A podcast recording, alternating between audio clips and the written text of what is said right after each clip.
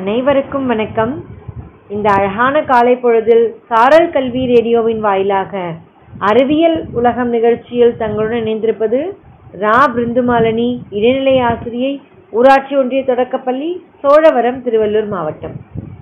நம்ம ஒவ்வொரு நாளும் வந்து அறிவியல் அறிஞர்களை பற்றியும் அறிவியல் கருத்துக்கள் பலவிதமான கருத்துக்களும் தெரிஞ்சுட்டே வரோம்.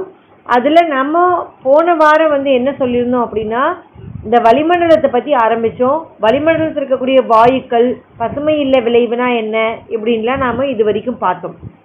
வளிமண்டலம் அப்படிங்கிறது என்ன ஞாபகம் இருக்கா எல்லாருக்கும்? வளிமண்டலம்ங்கிறது நம்ம பூமியை சுற்றி உள்ள ஒரு வாயு படலம் ஞாபகம் இருக்கு இல்லையா? அதுக்கப்புறம் அந்த வாயுக்கள் என்னென்னலாம் இருக்கும்?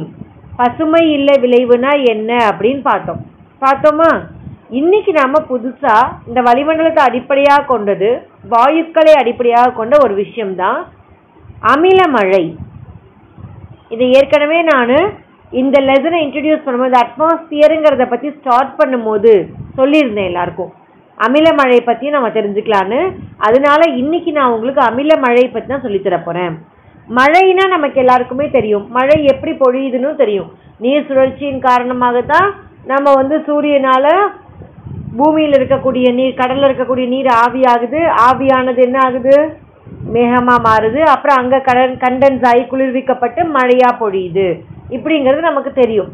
இதுக்கு வேறு வேறு விதமான காரணங்கள். இப்போ புயல் உருவாகிறதுனாலலாம் மழை பெய்யுது. அதுக்கு இன்னும் கொஞ்சம் டீப்பாக நமக்கு ரீசன்ஸும் இருக்குது ஆனால் மெத்தட் என்ன?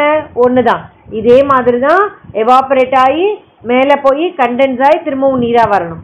ஆனால் இந்த அமில மழைங்கிறது எப்படிப்பட்டது? இந்த நீராக பொழியறதுல இந்த அமிலம் எங்கிருந்து வந்தது? மழைனா நமக்கு தெரியும் நீர்னு. அது எப்படி அமிலமா மேல இருந்து கொட்டும்? அமிலம்னா என்ன? இப்படின்றத பத்தி நம்ம இங்க தெரிஞ்சுக்க போறோம்.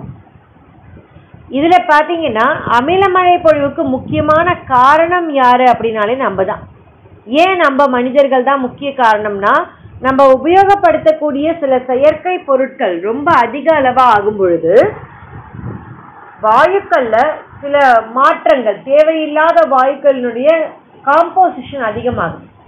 அமில மழை பொழியும் பொழுது முக்கியமா அதில் கலந்திருக்கக்கூடிய வந்து கந்தக டை ஆக்சைடு கந்தகம் அப்படின்னா சல்ஃபர் சல்ஃபர் டை ஆக்சைடு அதுக்கப்புறம் வந்து நைட்ரஜன் ஆக்சைடுகள் நைட்ரஜன்ல இருந்து கிடைக்கக்கூடிய ஆக்சைடுகள் இது எல்லாமே என்ன ஆகும் அப்படின்னா இந்த அமிலமழை பொழியும் பொழுது அதற்கு காரணமா அமையும். அந்த அமில மழையினுடைய முக்கிய காரணியாவே இந்த கந்தக டை ஆக்சைடும் இந்த நைட்ரஸ் ஆக்சைடு நைட்ரஜன் ஆக்சைடுகளும் தான் இருக்கும். சரி அது ஏன் உருவாகுது அப்படின்னு நம்ம பார்த்தோம்னா நம்ம வந்து நிறைய தொழிற்சாலைகள்ல நிலக்கரி சுரங்கங்கள் நிலக்கரியை எரி எரிச்சு நாம் என்ன பண்றோம்னா மின்சாரம் தயாரிக்கிறோம். அனல் மின் நிலையங்கள்ல. அந்த மாதிரிலாம் பண்ணும் பொழுது ஏற்கனவே நான் சொல்லியிருந்தேன் வாகனங்கள் அதிகமா பிரைவேட்டா ஒவ்வொருத்தரும் தனித்தனியா வாகனம் இயக்கிட்டே இருக்கும் பொழுது அதிக அளவு புகை. இந்த புகை வந்து என்ன ஆகும்? கண்டிப்பா நல்லதா நமக்கு கிடையாது கெட்டதுதான். அது என்னென்ன மாதிரியான விளைவுகள்லாம் ஏற்படுத்துதுன்னா சாதாரண சுவாச கோளாறுல ஆரம்பிச்சது இப்போ மழையினுடைய தன்மையவே மாற்றி அமில மழையா பொழிய வைக்கிற அளவுக்கு நாம என்ன பண்ணிட்டு இருக்கோம்னா நம்ம காற்றை மாசுபடுத்திட்டு இருக்கோம். இப்படி பெய்யக்கூடிய இந்த அமில மழை இந்த கந்தக டை ஆக்சைடாகவும் நைட்ரஜன் ஆக்சைடுகளாகவும் வரும்பொழுது நம்ம பூமியில என்னென்ன விதமான சேஞ்சஸ் இருக்கும் பாதிப்புகள் இருக்கும் அப்படின்னு நம்ம தெரிஞ்சுக்கணும். முக்கியமா மனிதர்களுக்கு என்ன பாதிப்பு அப்படின்னா கண்டிப்பா இந்த அமில மழையின் காரணமா சுவாச கோளாறும் தோல் நோய்களும் மனிதர்களுக்கு கண்டிப்பாக ஏற்படும். சரி மனிதர்களுக்கு மட்டும்தான் பாதிப்பா வேற எதுவும் பாதிக்காதா அப்படின்னா அமில மழை இந்த மண்ணில் விழும்பொழுது இந்த மண்ணில் இருக்கக்கூடிய நுண்ணுயிரிகளை அழி அழிச்சிடும். சாகடிச்சிடும். இந்த அமிலத்தன்மை வந்து நீர்ல இருக்கக்கூடிய அமிலத்தன்மை வந்து நுண்ணுயிரிகளை சாகடிச்சிடும். இந்த நுண்ணுயிரிகள் எதுக்காக மண்ணில் இருக்குன்னா இந்த மண்ணை வளமாக்கிட்டு இருக்கு. அப்பதான் வந்து நம்ம வைக்கக்கூடிய வேர் நம்ம வைக்கக்கூடிய அந்த தாவரத்தினுடைய வேர்ல வந்து நுண்ணுயிரிகள் இருக்கும்பொழுது தான் தாவரம் நல்லா வளரும். இந்த தாவரம் வளர்றதுக்குன்னு சில நுண்ணுயிரிகள்லாம் உண்டு. இதெல்லாம் வந்து என்ன பண்ணணும்னா இந்த அமில மழை அழிச்சிடும். அப்ப தாவரமே ஒழுங்கா வளராது. சரி வளர்ந்திருக்கக்கூடிய காடுகள்ல என்ன மாற்றம் வரும் அப்படின்னு பார்த்தோம்னா காடுகள்ல வந்து மரப்பட்டைகள் எல்லாம் உதிர்ந்துடும் அதுக்கப்புறம் பாத்தீங்கன்னா இந்த மரத்துல வந்து ஒரு குளிரை தாங்கும் தன்மையே இல்லாத அளவுக்கு மரம் பலவீனம் ஆயிடும் இந்த அமில மழையின் காரணமா. அதுக்குரிய ஸ்ட்ரென்த்தே அந்த மரத்துக்கு போயிடும். சரி அது பரவாயில்லை. நம்ம நீர்நிலைகள் இருக்கு. இந்த நீர்நிலைகள் ஏதாவது பாதிப்பு வருமான்னு பார்த்தோம்னா இந்த மழை அமிலத்தன்மை கொண்டிருக்கிறதுனால அந்த நீர்நிலைகள்ல ஏற்கனவே நிறைய உயிரினங்கள் வாழும். மீன்கள் இருக்கலாம் கவலை இனங்கள் இருக்கலாம் மற்ற வேற மாதிரியான உயிரினங்கள் எல்லாமே நீர்நிலையில் இருக்கக்கூடிய உயிரினங்கள் எல்லாமே என்ன பண்ணுன்னா அதற்கான இனப்பெருக்கம் பண்ணும் பொழுது முட்டையிட்டு இருக்கும். இந்த முட்டை வந்து பொரியாமலே போயிடும். என்ன காரணம்னு கேட்டிங்கன்னா அந்த மழையில் இருக்கக்கூடிய அமிலத்தன்மை. அதை அந்த நீர்நிலையில போய் கலக்கும் போது நீரே அமிலத்தன்மை உடையதா மாறும். அதனால இனப்பெருக்கமே இருக்காது. எதுக்கு? நீர்வாழ் விலங்குகளுக்கு. இதெல்லாம் அங்கேயும் நடக்கும். கட்டடங்களுக்கு என்ன பாதிப்பு வரும் அப்படின்னு பார்த்தோன்னா சுண்ணாம்புக்கல்லால் கட்டப்பட்ட கட்டடங்கள் எல்லாமே வந்து பொலிவிழந்து கண்டிப்பாக என்ன ஆயிடும்னா ஒரு மாதிரி அரிச்ச மாதிரி ஆயிடும். அமிலமடை பொழியும் பொழுது.